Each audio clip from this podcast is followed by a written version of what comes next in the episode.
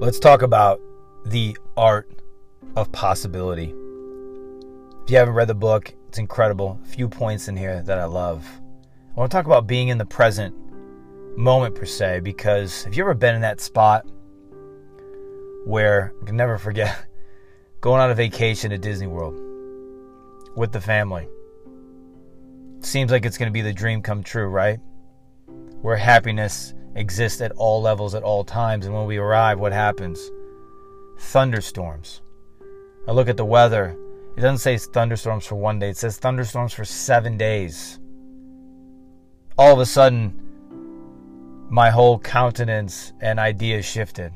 I was bummed out. I just I couldn't believe it. This whole this whole thing, this whole trip. But instead, after a while, after that grief, after that moment, we started to get creative. We started to see the possibility of what could be rather than just what was there. Sure, was it wet? Were we going to get wet? Was there no sun? Sure. Were we going to use the pool as much? No. What could we do? Well, this is good. This is good. Some good stuff there for you know owners, entrepreneurs. You know what it's like. Changes happen, weather shifts. Here you are. What are you going to do? Well, we grabbed ponchos and we made the best of it. And you know what?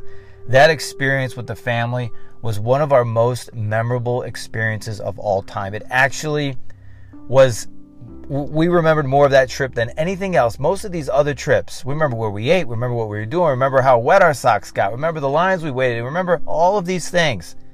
We shifted our perspective we embraced what was possible. Take that in for yourself today. Think about that for yourself. What is possible? Mentioned this before in the scriptures. With God, all things are possible.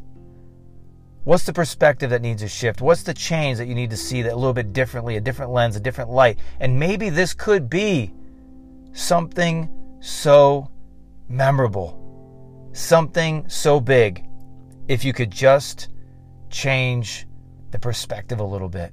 I wonder what that would do in your day today, in your workplace, with your relationships, with your friends, with your spouse, with your kids. What if you saw the possibility? Don't fixate on what should be. We couldn't fix the rain, we couldn't change the rain. What can you do? What is available? What is possible? I want to challenge you, you with that today about the possibilities and the shift in your own life, in what you see as a leader, in your business, with that person. Sure, it's raining, but what can be different? I'm rooting for you. I'm praying with you. God bless. I'll see you in the next one.